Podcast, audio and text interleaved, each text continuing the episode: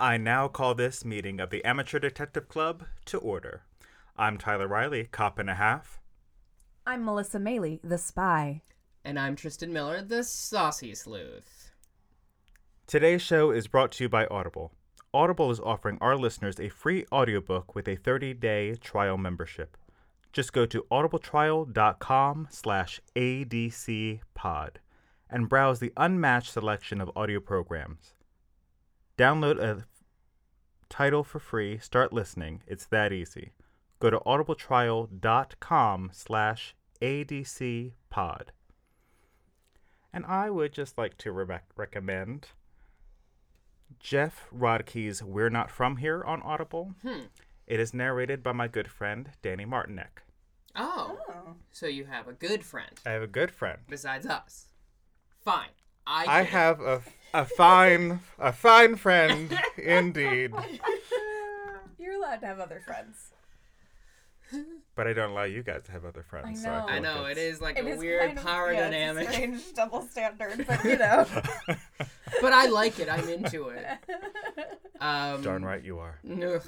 Okay. Great way to start off the podcast. So, what are we doing today, gang? Today. We are somehow here the day after daylight savings on the day we're recording this. Oh, yeah. And sleepily reviewing the TV series, the pilot of the TV series, The Number One Ladies Detective Agency. If you haven't yet listened to our episode about the novel of the same name, you should do that because we're probably going to reference it a lot. That's true. Yeah. That is true, yeah. Mm. Though, in the other episode's defense, yeah, this episode is kind of referenced just as much. That is because true. Because I keep talking about the television show. I've seen the pilot. I've seen it. I saw it. I liked it. I've seen it. That's true. That is absolutely true. Yeah. So you can't really listen to one without the other, I feel. They're companion pieces. Yeah, exactly. Yeah. Spiritual sequels. Two for the price of one? Yeah. Sure. Which is $1 on our Patreon, folks. Yeah, I mean or free. But yeah. Yes, or free. That's in the small print. Asterisk. Yep. Or free. Yeah. So this one was produced by BBC in conjunction with HBO. And it was starring Jill Scott, Anika Noni Rose, and I am going to butcher this name. I am so sorry. Is it Lucian? Yeah, Lucian. Lucian Msamati. This one premiered on... it was in 2008, March 23rd, 2008. Gosh, we're like hitting these anniversaries really close. Because this episode will probably be released that same week. I believe so, yes. Yeah. And sadly, it did not last very long. How many seasons was it? Just one. Just the one. Its lead producer, I can't think of his name at the moment, passed away during the filming of the first season. And they were like, without him running the show, ratings aren't wonderful. And this also, is around the time of, the writer's strike that killed, a bunch of shows as well. Yeah, sure. So it was that with the death, and then the ratings were just fine. Yeah. So. Gotcha. She's a bummer, because it's a very fine show. It's very fun. And... I would eventually like to talk about the adaptation from the novel and how they're tonally, I think, very different. Really? Yeah. All right. We'll get into it. Now? Let's get into it. Okay. Well, basically, it's not very different, I suppose, but basically the show is funnier than the novel. I think there are a lot of moments that, and maybe, perhaps... It was the performance that I listened to that did not allow the human humor to be anywhere nearby. Okay. Yeah. Because she was a very dry read. That's fair. I forget. You read it. I read it. So yeah. I didn't. Yeah. That I can understand. Yeah. Yeah. Yeah. Because I did try to listen to. Whereas the secretary character in the novel, the way it was proposed in at least the adaptation that I listened to was not humorous in any way. Whereas in the show, she's the best part. Oh, she's so good. Goodness. I love Anika Noni Rose in everything I see her do. It's amazing. Always. She's great. Yeah. Yes. She also had like the same haircut and glasses as Christina, my girlfriend. Oh. And so we're like, it's you. And she's as uptight. So it's very nice. I was like, representation does matter. It's very good. Yeah, no, she's fantastic. And they do. They make quite a bit more of Mma Makutsi, the secretary, yes, in this than they do in the first novel, at least. Yeah. Which is lovely. But yeah, so we get a lot from the novel. It starts out, we see the main character, played by Jill Scott, Mma Ramotswe, but as a child. Her first name is Precious, with her dad, her daddy. They never say dad. Yeah. Yeah. Literally never. It's always daddy. And we get this beautiful intro sequence where we have these beautiful sweeping views of Botswana. Yeah. Yes. And Tyler, in our previous episode, alluded to that a lot, the fact that there's like all these gorgeous landscape shots that...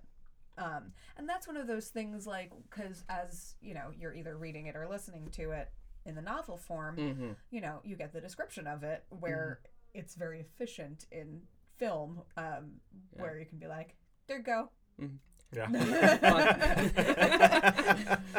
Botswana is to this show what New York is to Sex in the City, in as much as it is another character. Oh, sure. Yeah. It is another character. Yes. That is right. All right. The withering look that Tyler gave Preston just like, then. I don't understand you. But... Where are you going with this? Yeah, so we see Precious with her daddy, who is teaching her, you know, how to be observant. Mm-hmm. Memorizing skills, blindfolds her and goes, "What's on this blanket?" Mm-hmm. Yeah, yeah. Very cool. Yeah. Wish I had gotten that treatment. Maybe my memory would be better. You have no idea. Yeah, it's very sweet, very endearing. We get to see like the establishment of their relationship. Mm-hmm. So we get a pretty quick history of like, you know, her growing up, and then we see, you know, her grown up and her daddy is dying. And that's very sad. Yeah. And they have a lovely little scene. And so we don't really get the flashback that we get in the book. Right. Because we start out with one of her first cases in the book, whereas this one just puts that kind of in. Everything is much more linear in the series, which makes sense. Yeah. So yeah, we get kind of a quick... idea of what has happened in her life at the funeral. So it's said that her estranged husband is at the funeral. Yeah. And who is it? Her dad's lawyer or something? Yeah. Lucky Susana. Right. He goes up to her and says, "Oh, well, won't you at least say, you know, talk to him?" And she says, "No, because the last time that I did that, he spoke with his fists, and the last funeral we were at was the one of my baby that I lost because of that beating." So yeah, it paints a very succinct and vivid picture of what her background was like. But her dad has left her all of his cows, and you know, men keep trying to advise her on what to do. Mm-hmm. Particularly Lucky Susana as well, who is her father's lawyer, as we mentioned. Yeah. Yeah. So she says, "You know what? I am going to sell these cows, and I'm going to start a detective agency." Mm-hmm. And we get a very cute sequence of her like going and looking at real estate and, you know, not having any of it, and then getting... I love her so much because she's not like bossy or like uppity or anything, but she's just like, I'm not about this. I'm just like, she won't suffer fools in a way that is very, very positive. Yeah. Oh, she's really great. She She just, you know, she sees a place that she doesn't like, and she goes right back in the car without saying a word. Like, why would I bother? It's very nice. I love it so much. Yeah. Iconic. And, yeah, so good. And then we see her find a space in an old converted post office. Mm-hmm. Yeah. And that's where she sets up shop. Uh-huh. And yeah, it's just so... It also just, like, gives you more of Mma Ramotswe's character. Because she also, like, barely says... I don't even think she says a word in this sequence. No. But you just see her, like, look at, like, these, like, cleanish spaces that are just in, like, weird spots. Like, one's by the airport. Yeah. I forget what one of the other ones is, but this... post office is just, like, so run down. There are, like, chickens and goats, like, just She walks in the door, and isn't there a donkey just, like... Yeah, hey, it's a donkey, yeah. Hello. Yeah. I'm here. I'm a donkey. Thanks for noticing me. Exactly. Yeah. Yeah, and, like, also what's very important as well of the location is, like, it's in the center of town. Yeah. So she can hear everything that's going on. Yeah, super good. And... So, yeah, you see her and her friends setting it up and putting up the sign. The sequence with the sign is very good. They keep adding to it. It's very fun. So it just starts out as detective agency. Okay, that's not quite enough. And then we get painted on the ladies' detective agency. And then it's like, wait, you know what? Not quite yet. And then... added number one, N-O period, the numeral one, like with a little caret because it didn't quite fit. Yeah. And then Mma Ramotswe goes back up and puts an apostrophe next to the word ladies. This is very to make it grammatically correct. Well, somehow grammatically correct, but also there's only one lady. Well, no, I mean, I would say the secretary's a lady. Well, that is true. She's a lady. But she hasn't been hired yet. That's true. But she has posted about a secretary job because that's a thing probably, coming up. Yeah, but I do think we missed... something. Oh, probably. Yeah. We missed the introduction of Mr. JLB Matekoni. Yes. Oh, yes. Yes. So good. En route to Gaborone. Yeah. So, unlike the book, JLB is not a friend of the family's. Right. He just happens, you know, he owns this business, as he does in the book. He owns this garage. He has a tow truck.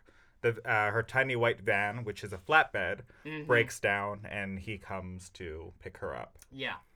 And en route to town, they see a bunch of lights before they get to Gaborone. Yeah. And she inquires, like, oh, are we that close already?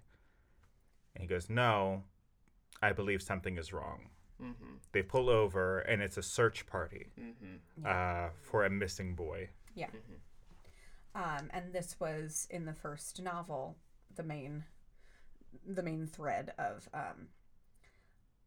like the biggest mystery of the book, and again, this is like Murder, She Wrote. This pilot is a feature length pilot. It is an hour and 50 minutes long, and it's great. Like absolutely every second of it is necessary. So, but it is. It's like it's sitting down to watch a movie. It's not an episode of the. Even though it's an episode of a TV show, it does not feel like it. It feels like a full movie. Yeah. So we start off with, the regrouping. I would like to say there was during that sequence before they get to the search party, there's a moment where he's like, well, what are you moving into town for, basically? Oh, and she's like, I'm going to start a detective agency. And he's like, well... It looks like the bad men have to watch out. And, like, two people have, like, basically been like, yeah, you'll be good at that. And it was, like, her dad and then him. Yeah. And, like, getting that confidence from certain people, you can tell, like, immediately makes her go, okay, I can trust this person. As opposed to, like, the lawyer and several other people that are like, a woman doing anything. Yeah. So, at first... There is not much going on at the detective agency. And so we actually get a really fun sequence of a woman coming in and going to the window, you know, because it's a a former post office, and asking for stamps. And Mma Ramotswe says, "No, I'm so sorry. This is a detective agency now. You can't get stamps here." She's like, "Oh, well, can I get envelopes? Can I get these other things that you find at post offices?" And finally, Mma Ramotswe just says, "Well, you can have an envelope. No charge. It's fine." This stinks. Yeah. Yeah. It's very fun. But eventually we get a woman comes to the door, and she gets really excited that she has her first client, brings her into the office, sits her down, and she has been, the woman has been, like, silent. And Mma Ramotswe says, "No, I'm so sorry if we get interrupted, because I have my secretary, as someone who is, I'm going to interview for my secretary position, is coming in," and she got a 96% on her secretary exam, and she seems amazing. I'm so excited about that. Now tell me what's going on. And the woman finally says, 97%. Unprecedented. Oh, well, okay then. Do you know her? No. It's, of course, Mma Makutsi, who is the secretarial candidate. And they say, you know, that most secretaries are very, very young and, you know, dress all revealingly and whatnot. And that's how men hire secretaries. Yeah. And Mma Ramotswe, of course, doesn't like that idea. So she says, "Well, you're hired. And if I like you after a month, then I will keep you on." And so, great. We have a secretary now. And... oh, gosh. And then JLB brings in these two typewriters. Yeah. Yes. That... it's my favorite part of the episode. It's insanity. I love it so much.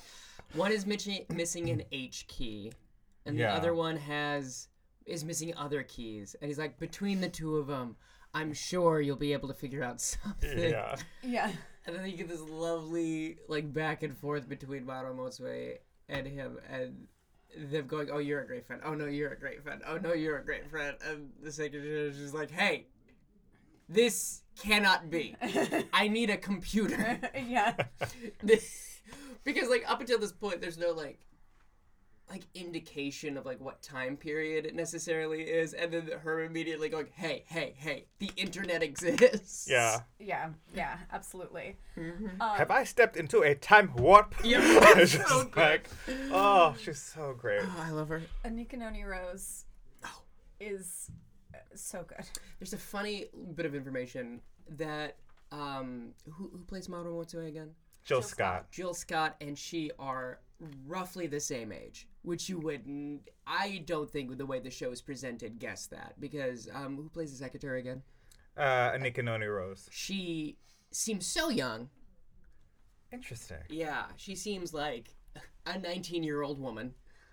She is very petite. Yeah. So that helped, and I mean, as a person who is also petite, like, I get mistaken for younger than I am all the time. And I think it's a combination of that also just the way she presents herself in this episode, at least. I think there are certain things. Yeah. Mm-hmm. I don't know. It just is interesting. I never would have guessed that. Okay. Yeah, but they're roughly the same age. Yeah. Yes, Anika Noni Rose, of course, is Disney's Princess Tiana from Princess and the Frog. She is also a stage actress, I believe Tony Award winning. Yeah, yes. Tony Award winner for Caroline or Change in 2004. That's right, exactly. Yep. It's either right before Mma Makutsi is hired or right after. But we see Mma Ramotswe looking very despondent over not having very many clients. Yes. And we get more of an introduction to a character not introduced in the book, but in the series, BK, the hairdresser next door. Yes. He's a lot of fun. Yeah. sees her looking despondent, goes over and reassures her, and it's a nice little throwback to the book that she has this book. Like, I forget the name of the author. Oh, yes, but it's right. book, the detective book that she sent away for. Yeah. In the novel. Mm-hmm. He has the dopest fits. I love every shirt he wears. It's so good. He's so fun. Yeah. Yes, and he says, you know what I will do when I have someone telling me their problems when I'm cutting their hair? I will send them over to my good friend, the detective next door. Oh. And she says, when I am, you know, listening to my clients, I will send them, and they have bad hair, I will send them over to you. Oh, and then, of course, we get a sequence where he meets Mma Makutsi and sees her hair and is like, please come see me. And then her hair does very quickly change. Yeah. It's very fun. Yeah. It's pretty great. But yes, he's wonderful. Mm-hmm. And so finally one day, a woman comes to the door, and her name is Happy Bapetsi. Yeah. Like the first story out of the book. And the way they do all the cases in this is she kind of like is solving them all at once. Yes. Yeah. Which is really kind of cool because, I mean, that's how you would do it. You would collect clients, and then you have... Yeah. Yeah. Why would you take only one case? Mm-hmm. Why only go two? You have three cases when you can have one. Right, yeah. I'm glad that resonated with you, Tyler. Oh, gosh, that's so good. Oh, I'm sorry. If you don't know what we're referencing, the meme. I think it's... The Vine. It's the video. Like, it's like a 13-minute YouTube video. Why shop at... 4 or 5 stores when you can shop at one. Next time I have to memorize commercial copy. Oh. That's what I'm going to do for that.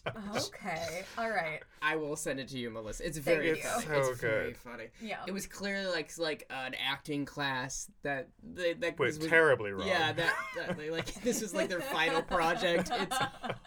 It's fascinating. Oh, that's fun. I don't have friends. They disappoint me. I'm very excited to see this, and I'm sure the rest of the internet is too. If they haven't already, I mean, I might have just been the only person who hasn't seen it. But at any rate, so we get Happy Bapetsi, and her case is the one where she long time ago, you know, before, not before she was born, but kind of just after she was born, her father died, and you know, she had a nice life with her mom, and that was, you know, super great, and she was never really that sad about her dad because she didn't really know him. Yeah. So lo and behold, not that long ago in present day, after her mother is now dead, she gets someone on her doorstep saying, hey, I'm your father, take care of me now. And she does. Search your feelings, you know it to be true. Right, yeah. And so she takes care of him, like, waits on him hand and foot, brings him his beer, blah, blah, blah. And she says, now listen, I wouldn't mind this because it is my duty as a daughter, but I don't think he's actually my daddy. Mm-hmm. Yeah. And so... Which gives us the best line in the whole thing, which is Mma Ramotswe saying, not the daddy. Which I want to get that clip and use it as a reaction. Just like every time someone's like, this person's attractive. Hey, guess what? Not the daddy. Yes. So good. So she gets very excited, and Mma Makutsi is also very excited to take notes. Anytime Mma Makutsi is like giving it, like if there's anything that she can do, she will. She's just so over the moon about it, and like comes up, I think, with the name of the case, Happy Bapetsi and the case of the dubious daddy. Yes, so good. Like, yes, yes, yes, yes, please, more. Everyone should have that kind of pride in their work. It's so good.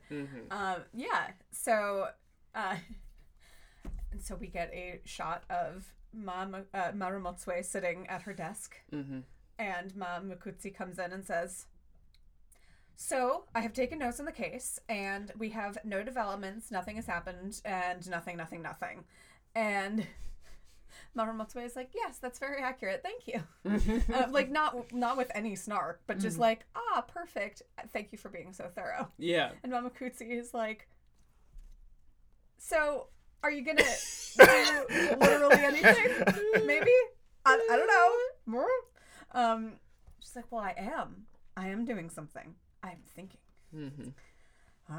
Well, and it's really cool because Mma Makutsi says, oh, all right, great. I will leave you to your work then. Mm-hmm. I mean, this is your work.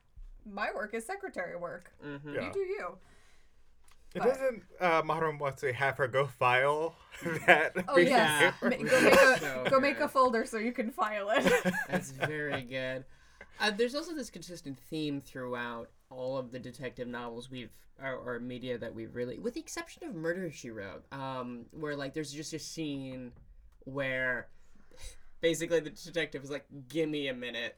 Let me think about some stuff. Yeah, that's true. Whereas with Murder, She Wrote, it seems to like, at least in the pilot, like come to her like a bolt of lightning.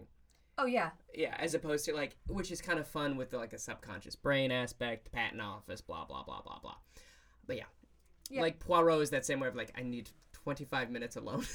Yeah, to basically. Yeah. To think. So then we get another client coming in saying, I think my husband is cheating on me. Yep. This one. Yeah. And so, you know, we start in on this case too. Mm-hmm. And she goes to, Mma Ramotswe goes to JLB and says, so where would a man go if he wanted to pick up a woman? And he's like, what, why do you want to know that? Because JLB is sprung. Yeah. He is so into Mma Ramotswe. Oh my goodness. It is the most pure thing. Mm-hmm. It's very sweet and very earnest and wonderful. Yeah. And so he's reluctantly tells her, well, there's this place called, what is it? The Handsome Men's Go-Go Bar. Which I think is in Midtown. I mean. Or is it the Go-Go Handsome Men's Bar? It's one of the I think it's Go-Go Handsome Men's Bar. Yeah. Amazing. Is, I mean, like, oh, all right. That's a, paints a picture with that title there. Yeah, so. She go-goes there. She go-goes there. Mm-hmm. She does. And she asks for an iced tea. And Pokemon Go-Go? Ooh. Is that anything? Dancing Pokemon? Mean, I don't know. Remember? Find out in Detective Pikachu, hitting theaters this year. Do you remember Pokemon Let's Go to the Polls? Oh, yeah. Oh, gosh, that poor woman. We will be watching Detective Pikachu. Absolutely. Of course. Mm. What do you expect from us? We're going to go to the premiere. Yeah. Live tweet it in the theater. In the theater, we're the worst people. We'll sit in the back row. Yeah. I just want to touch a Bulbasaur. They look so cute. I want to pet them. We thought that was going someplace completely different. They look like little French bulldogs. They do. They're so cute. I want to pet a Bulbasaur. Yeah. Okay. That's all. Just the phrasing. Yeah. Touched by a Bulbasaur. Mm. So she goes to the to the Go-Go Handsome Men's Bar. Yeah. Orders the iced tea. Which they don't have. Yeah. There's no brisk here, thank you. Yeah. So she asks for a small beer. Yes. And everyone's looking at her very, very judgingly. Yes. She goes and... Because she does not have lipstick on. No, she does not. As the bartender pointed out to her. She's like, do you want to borrow mine? I mean... I promise I don't have herpes. Heaven forbid you don't have lipstick on as a woman in a bar where men go. Wow. The travesty. I know when I look at a woman. Tyler, you can weigh in on this too. Mm-hmm. Melissa, stay silent, please. Hashtag not all men. Yep. Oh, God. Boycott Gillette. Consent. No, the bit is good. Like, everyone knew where the bit was going. It's fine. It's an inferred bit. Yeah, we don't have to beat it over everybody's head. Yeah, it's all right. So she's there, and she gets introduced to the best character in this play part. What is his name again? David Oyelowo. Oh, he's so good. Yes, you know him from Selma. Yes. Yes, you know him from... Oh, yeah, MLK himself. Oh my gosh, oh my gosh, oh my gosh, oh my gosh, that's him, oh my gosh. Yeah. Yes. Okay. He is so good. He is also like a Lambda graduate. He's been on stages across Europe and the United States. He is a actor in every sense of the word, and in this role... He brings a Jim Carrey level of energy that is so good. Is incredible. Also, dope fits. He's in this beautiful suit. Yes. His name is Kremlin, which I think gives away a lot about this character. If you have not listened to the episode about the novel. That's why he's acting strangely. He drank after midnight, and now he's done.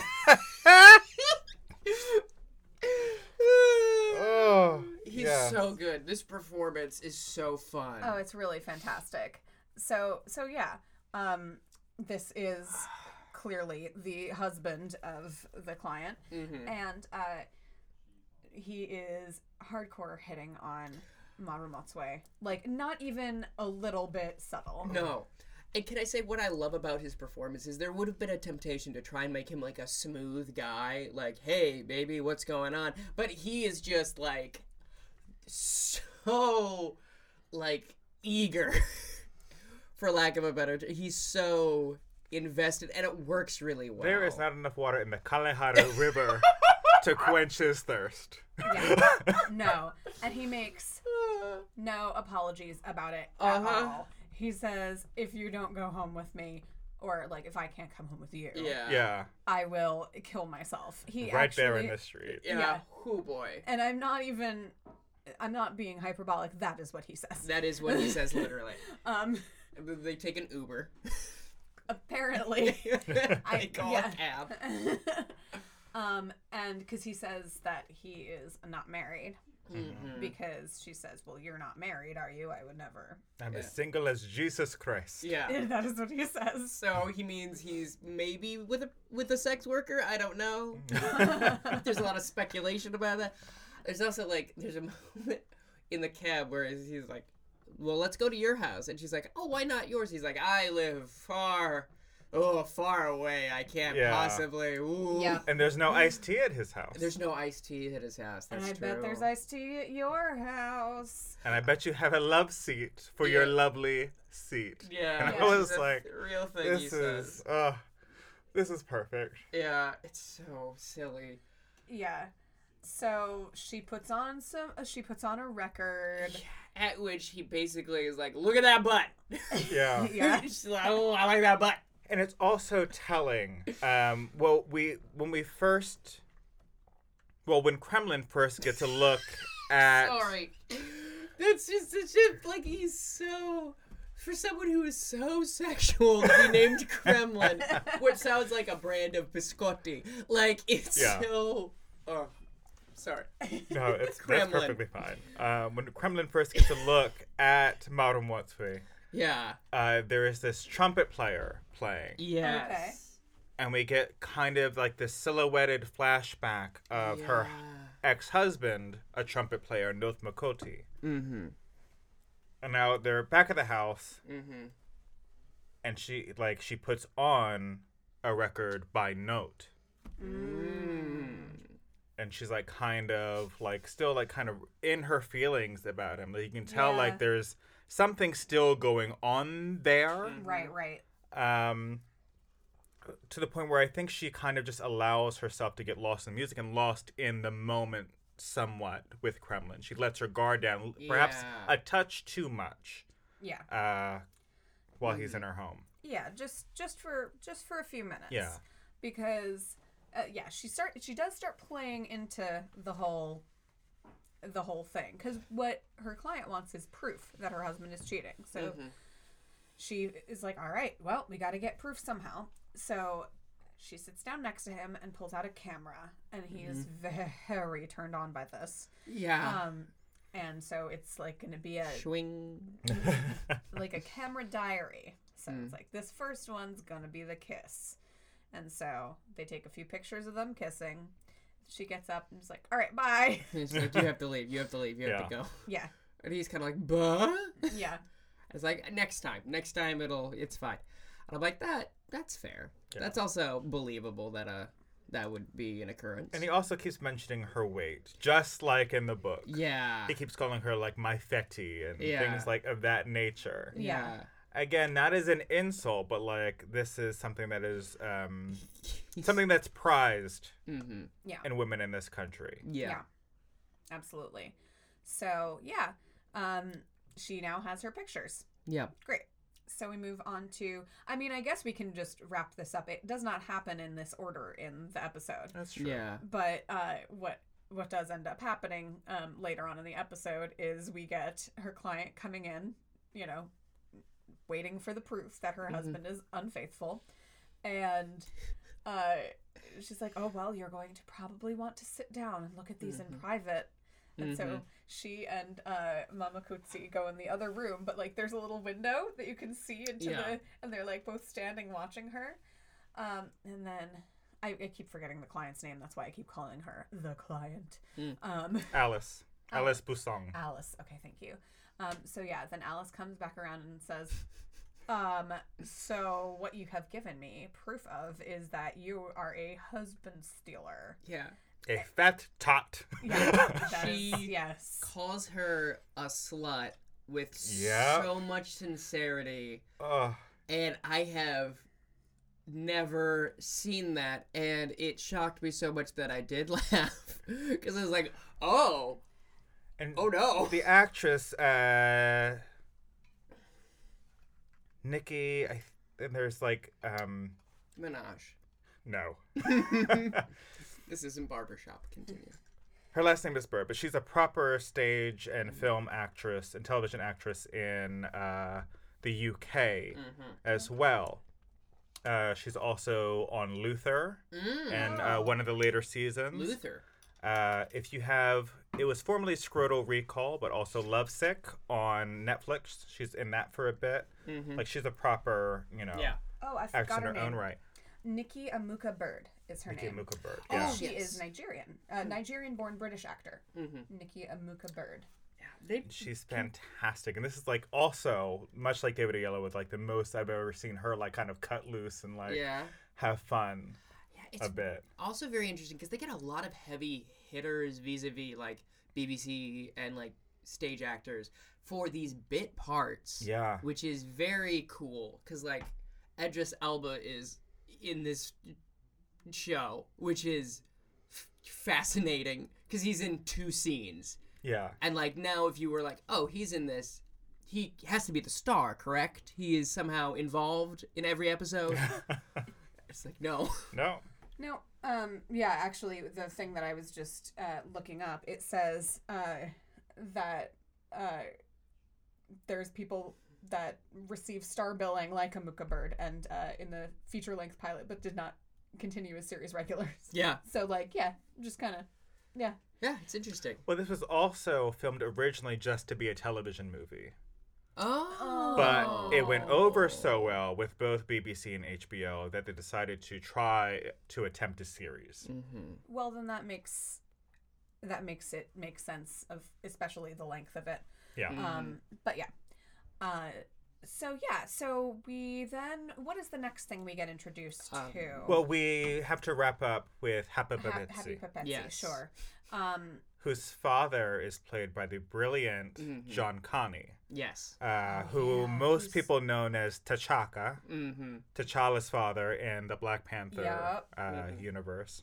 And who is the proper South African playwright and actor who is mostly known for his work with Alpha Fugard in Sizwe Banzi Is Dead. Oh, excellent. Yes, and we get him for one scene, and he's wonderful.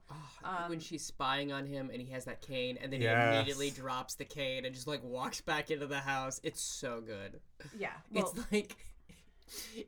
It's like a cartoon level of disguise. It's so good. Yeah, Yeah, it's really great. So, Mma Ramotswe figures out that she is going to... Oh, she's watching the television.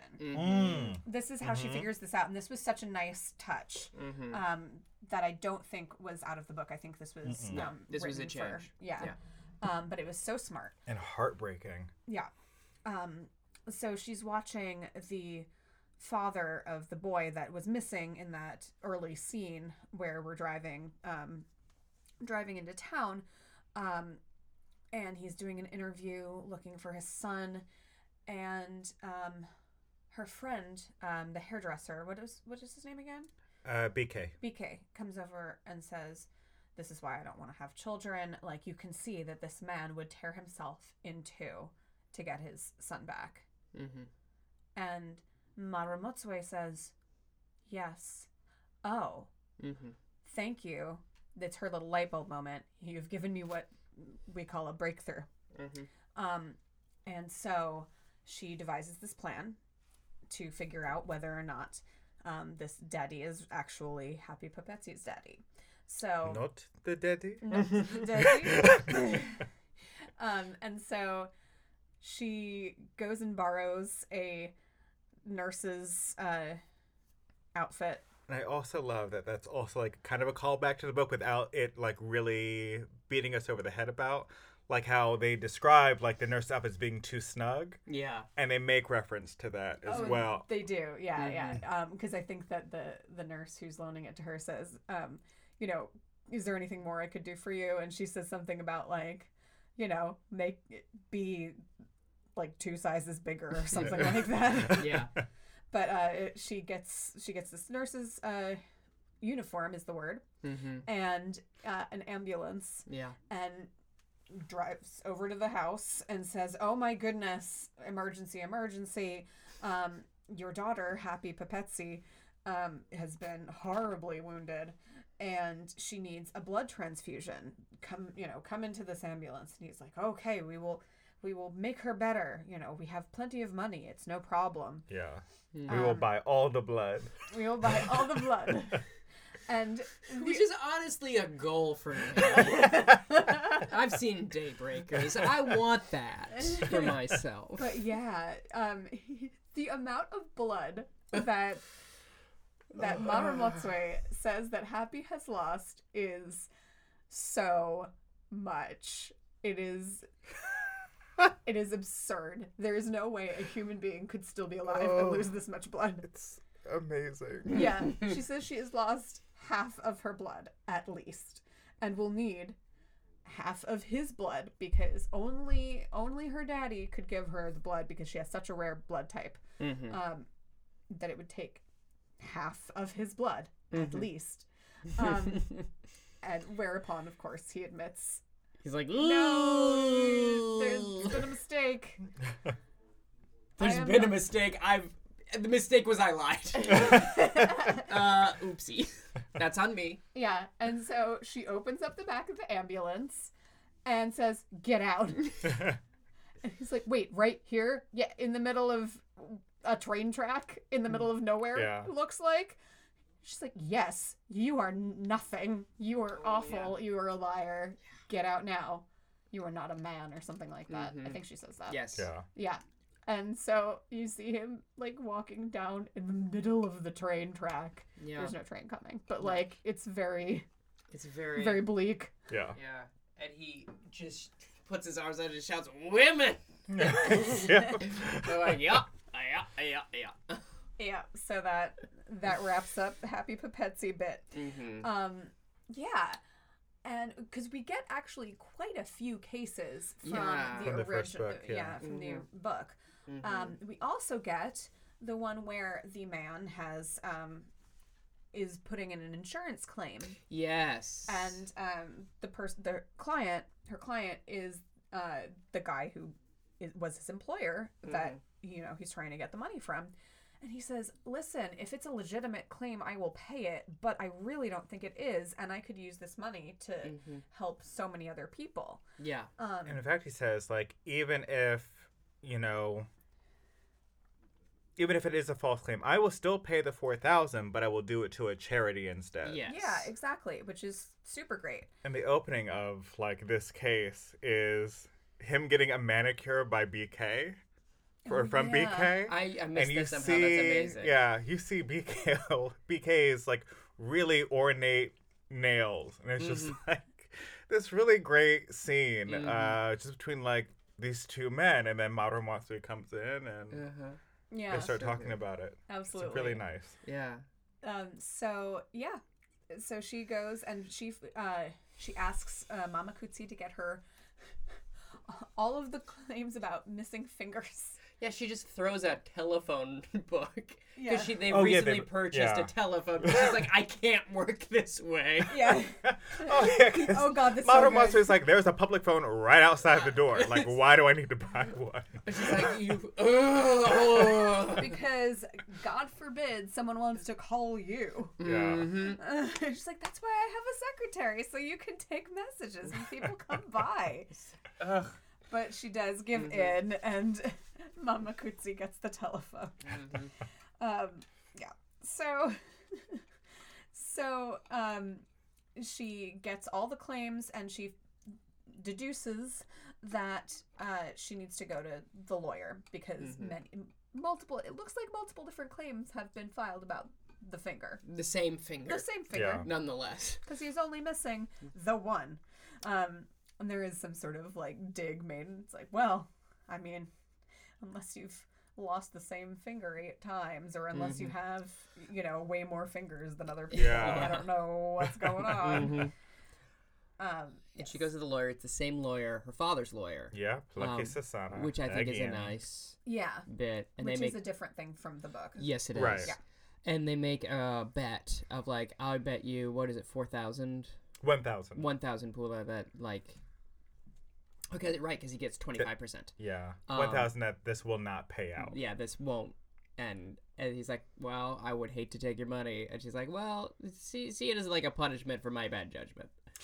And he's like, okay, fine, you got me. And then she pulls out all this evidence of, not only, in the book, it's he has tried this, twice, three times. Yeah. But in the show, it's 5. Yeah. Which is hysterical. Yeah. And he represented him every single time. Yeah. So he knows what the deal is. Mm-hmm. Yep. And, a crooked lawyer? Never. And this guy was so not great to Mma Ramotswe at the beginning of the episode that it's like, haha, I got you. Mm-hmm. It's very, very satisfying. Yes. So she goes and confronts this man who is making all these claims. Mm-hmm. And it turns out that, he's doing this really shady thing, but it's because he is trying to help all these children and, support them. And it's, for a really good reason. Mm-hmm. It's a little bit of a Robin Hood kind of deal. Yeah. But... She takes pity on him and says, listen, I'm not going to report you, but don't figure out a way to do this honestly, because if I ever see you do this again, I'm going to have to. Yeah. I can't. But, and she, there's a lovely framed moment where she, puts her hand on his shoulder or something like that. Yeah. Just to be you're okay. Mm-hmm. Yeah. But don't do this again. Not the way to go about it. Not the way. Yeah. Meanwhile, go ahead. Go ahead. Meanwhile, back at JLB's garage. Exactly. Yes. He's got a car repair. Yeah, and Mma Ramotswe is talking to him about one of the other cases that we wrapped up earlier than it did in the episode. Yeah. And you see that there's something bothering JLB, sweating. And he just snaps at his 2 workers and tells them to leave because they're not doing any work and joking off too much. Yeah, overtime. You always talk about overtime. You should talk about undertime, which is perfect. Yeah, it's great. Every boss. Yeah, and he also it's the only time we ever see him be short with Mma Ramotswe. Yeah. Yes, which is, she knows something is up because. Mm-hmm. She's like, I don't think this is about me. I think this is about you. Mm-hmm. And he says, okay, you want to see what you got me. Yeah. Let's get into this other car. Because he's kind of scolding her for the way she breaks her car. Because she keeps, having to come in to have her brakes repaired. Mm-hmm. Which, I mean, clearly she's doing something wrong. Yeah. And we do find out later, it's very funny that she does not take the emergency brake off. Yeah. That solves the problem. But at any rate, so they go and sit in this other car that they have and open up the glove compartment and find this bag full of dark magic, like talismans and things like that. Full of medicine. Yeah. And there is one piece that is not bag of bones, you know, like this old bag of bones. Oh, okay. That's all. Oh, gosh. Join us as Tristan Miller does a rendition of Dem Bones. Dem Dry Bones. Yeah, so there is one piece that is a finger, a human finger. And Mma Ramotswe then, of course, completely understands what is bothering JLB. Mm-hmm. And she is trying to figure out, because, you know, he says that the person whose car this is, you know, kind of scary, not a good guy, definitely into some shady dealings. Yeah, mm-hmm. He's essentially like a mafioso or like a gang leader. Right, essentially. So they get out of the car, and then you see her smash the heck out of the driver's side window. And she says, and he's like, what are you doing? She says, what you're going to do is you're going to call him and say someone broke into the car and stole something. And then you're going to refer him to your good friend, the best detective in Botswana. And she's like, all right. So that happens. And he comes by and sees her. And he is not a good guy. No. And he wants to go to a, like, remote location. Mm-hmm.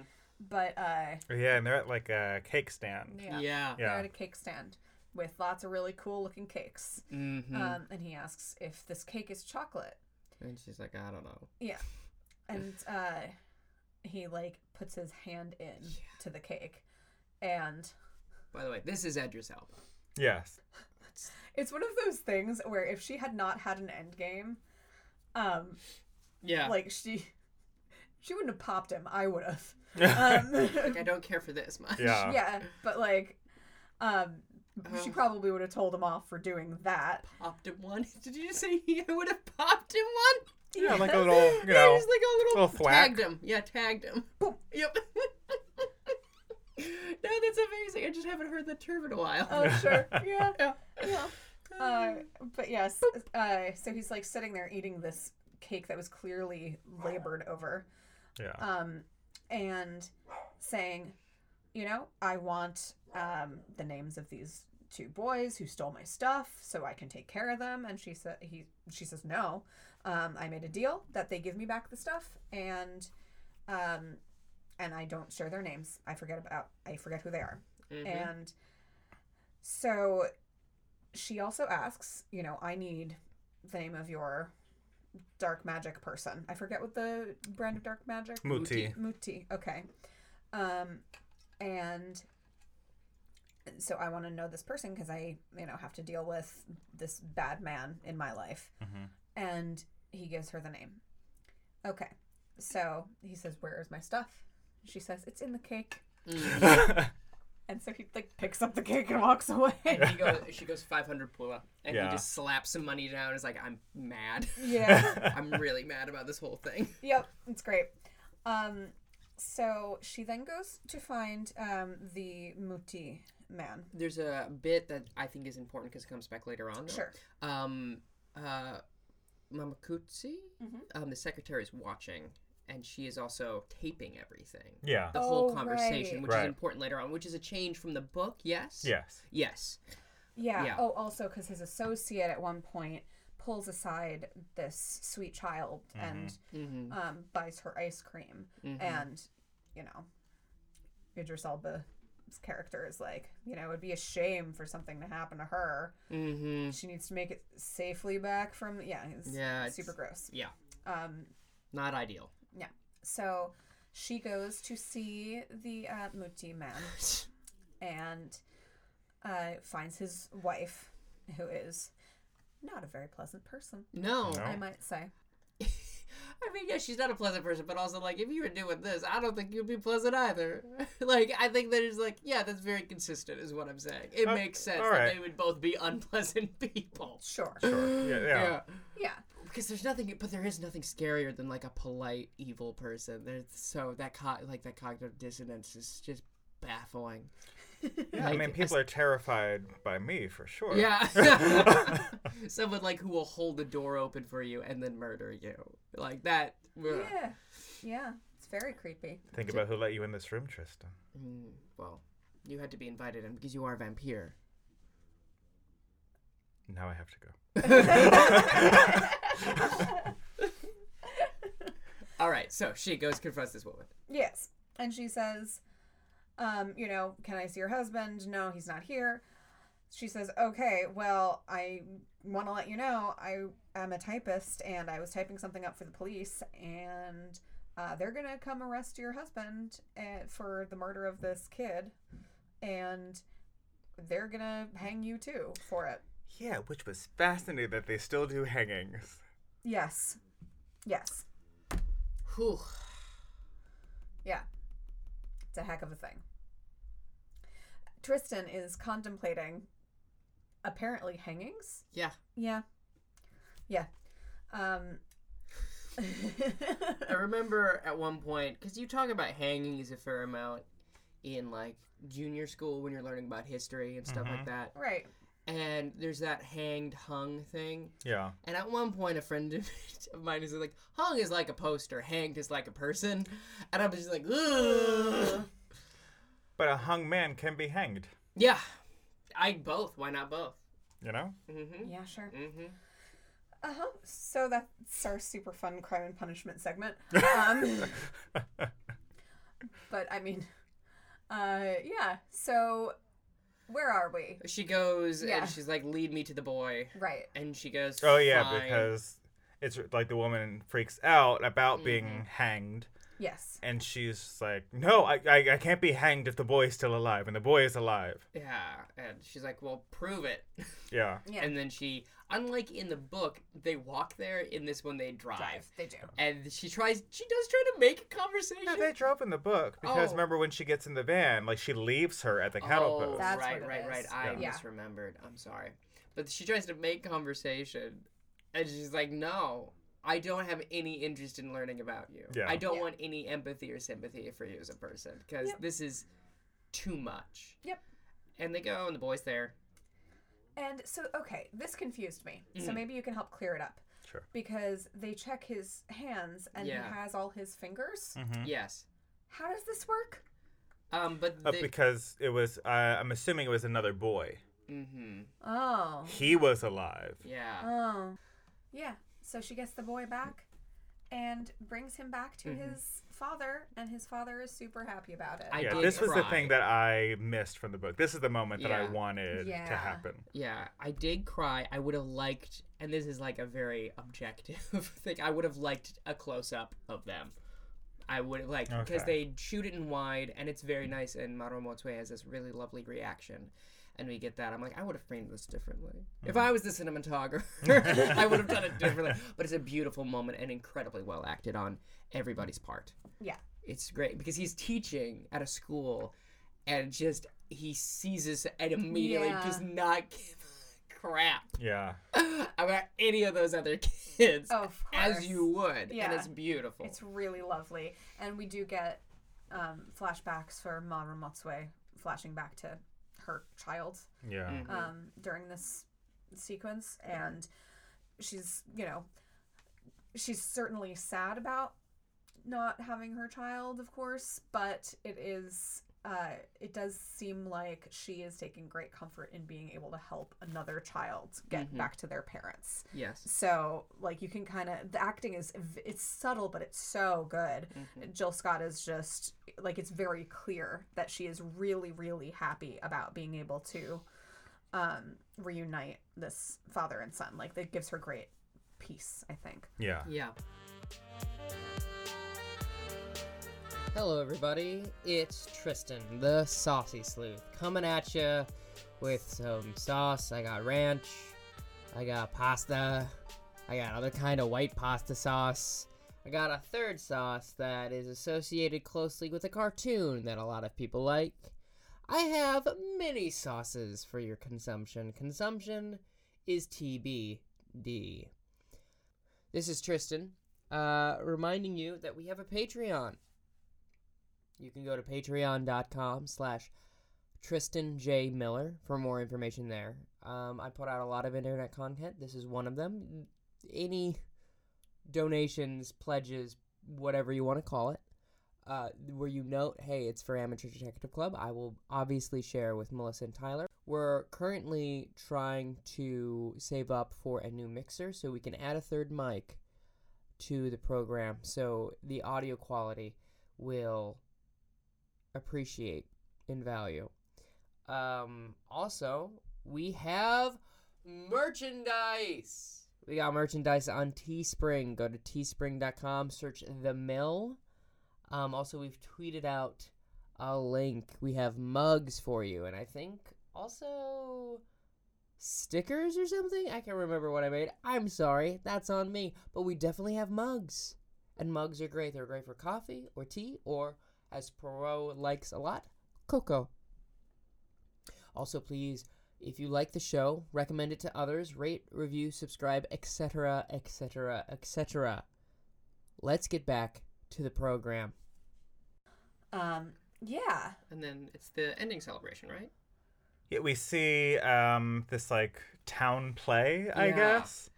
It's for an orphanage. Yes, it's a fundraiser for the orphanage. Yes, you're right. And the guy who gives 4,000 pula to them because he's like, there you go. And the 1,000 pula that Mma Ramotswe won from Lucky Susana is donated also to the orphanage as well. Big check, little check joke. It's very solid. I like it a lot. Yeah, it's real good. Yeah. And this orphanage plays a part throughout the first season, which is really nice. Excellent. So, yeah, and we get a lovely scene of JLB and Mma Ramotswe sitting next to each other. And I don't remember what the beginning of the conversation was, but, you know, she says something to the effect of, you know, I would do anything for you. You are such a good friend. Are they talking about the handbrake or the e-brake? Oh, it's the e-brake conversation, right. And he says, oh, really? Will you marry me? You wouldn't marry me, would you? How does he put it? Yeah. She's like, anything but that. Mm-hmm. Yeah. Which is heartbreaking, but also the actor playing JLB Matekoni is so good. Because he's like, clearly it's on his mind from the beginning of the conversation, and he's like fidgeting, and like, it's very good. He's a very strong actor. Also during the sequence, we get a cut to Idris Elba being arrested, which is different than in the book as well. Yeah, we don't get that. Which is, I understand, because specifically, you mentioned it's a movie, they have to wrap up everything. Right. Otherwise, every audience member would be like, okay, he just goes scot-free. He's just fine. Mm-hmm. Sure. I mean, could be. Yeah. But yeah. So we get that sad little moment. And it is one of those things that we lose something because that moment, an equivalent moment in the book, we get a beautiful description that, I mean, go back and listen to that episode because Tyler reads it out of the passage. Just like how heartbroken he is, but just... how much energy it took for him to ask her. Yeah. So we lose that a little bit, but the acting is quite fine. Yeah. It's just so sweet because he's like, and I think I mentioned this in the other episode, like he's like, it feels like a 12-year-old boy. Like he's so shy about it, and there's like very little vibrato, and it's just so sweet. It's just so sweet. And again, I'm just like, I'll marry you, JLB. Yeah. Yeah. He's such a good guy. What do I mean? Not vibrato. Bravado. Bravado. Right, yeah. The TV where Project Runway is. Bravado TV. A counter to it, truly. Exactly.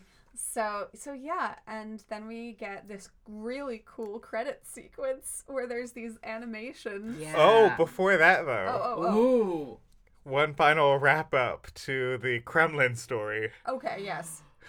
When they're closing up shop for the day, and Mma Ramotswe is walking out, and they do like a pan up to the sign. Yeah. Where the wife has like gone and like written the number 1 ladies husband stealing agency. Oh, that's good. It's very funny. It's so good.